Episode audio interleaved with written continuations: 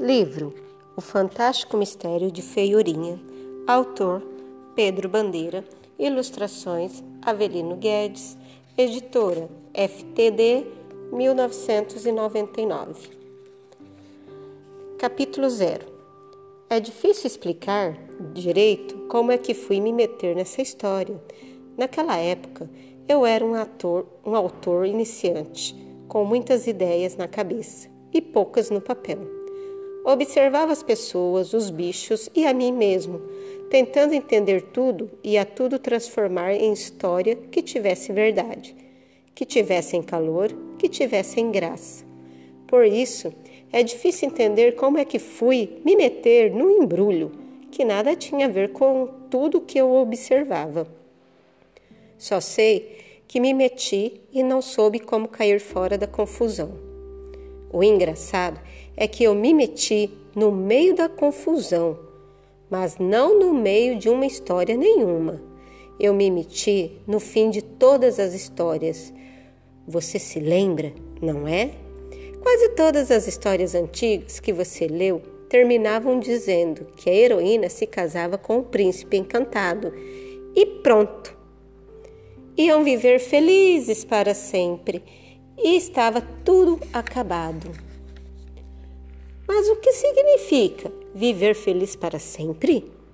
Significa casar, ter filhos, engordar e reunir a família no domingo para comer macarronada? Quer dizer que a felicidade é não viver mais nenhuma aventura? Nada mais de anõezinhos, maçãs envenenadas e sapatinhos de cristal? Como é que alguém pode viver feliz sem aventuras? Ah, não pode ser. Não é possível que heróis e heroínas tão sensacionais tenham passado o restante da vida assistindo ao tempo passar feito novela de televisão.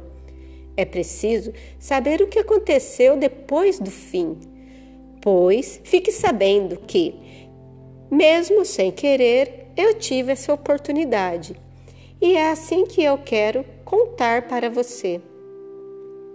Quando aconteceu? Ah, também é difícil responder a essa pergunta. Quando aconteceram as histórias de fadas e princesas? Olha, eu acho que todas começaram ao mesmo tempo, porque todas começaram assim. Era uma vez, há muitos e muitos anos atrás. Está vendo? Nem um, nem um muito a mais, nem um muito a menos. Assim, fica provado que todas as histórias começaram ao mesmo tempo. E se todas começaram ao mesmo tempo, todas terminarão também, mais ou menos ao mesmo tempo, não é? Pois foi justamente alguns anos depois de há muitos e muitos anos atrás que essa história começou, ou que todas as histórias começaram comigo no meio. Estava eu sozinho no meu pequeno apartamento, extremamente ocupado, apontando um lápis quando. Naturalmente, você sabe o que os escritores, quando estão sem inspiração, sente inaudível necessidade de apontar lápis. Limpar os tipos de máquina, verificar se há papel suficiente na gaveta e ver se a empregada deixou, deixou sobrar alguma coisa na geladeira, não é? Então, como eu ia dizendo, estava extremamente ocupado com minha literatura quando me Entrou pelo apartamento um sujeito esquisitíssimo. Vestia uma calça de malha justa sobre as pernas, um blusão largo de veludo, sapatos em ponta e um boné com uma longa pena. Parecia o Robin Hood e suas roupas, se suas roupas fossem verdes e não vermelhas e amarelas. O embaixador da Espanha, pensei logo. Não, não era. Era Caio, o lacaio, que viera para me encarregar de uma estranha missão. Agora estou aqui novamente sozinho, com a máquina de escrever à frente.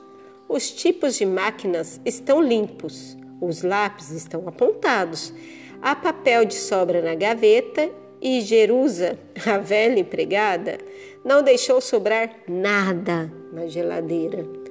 Estou, portanto, preparado para começar a escrever a história da feiurinha.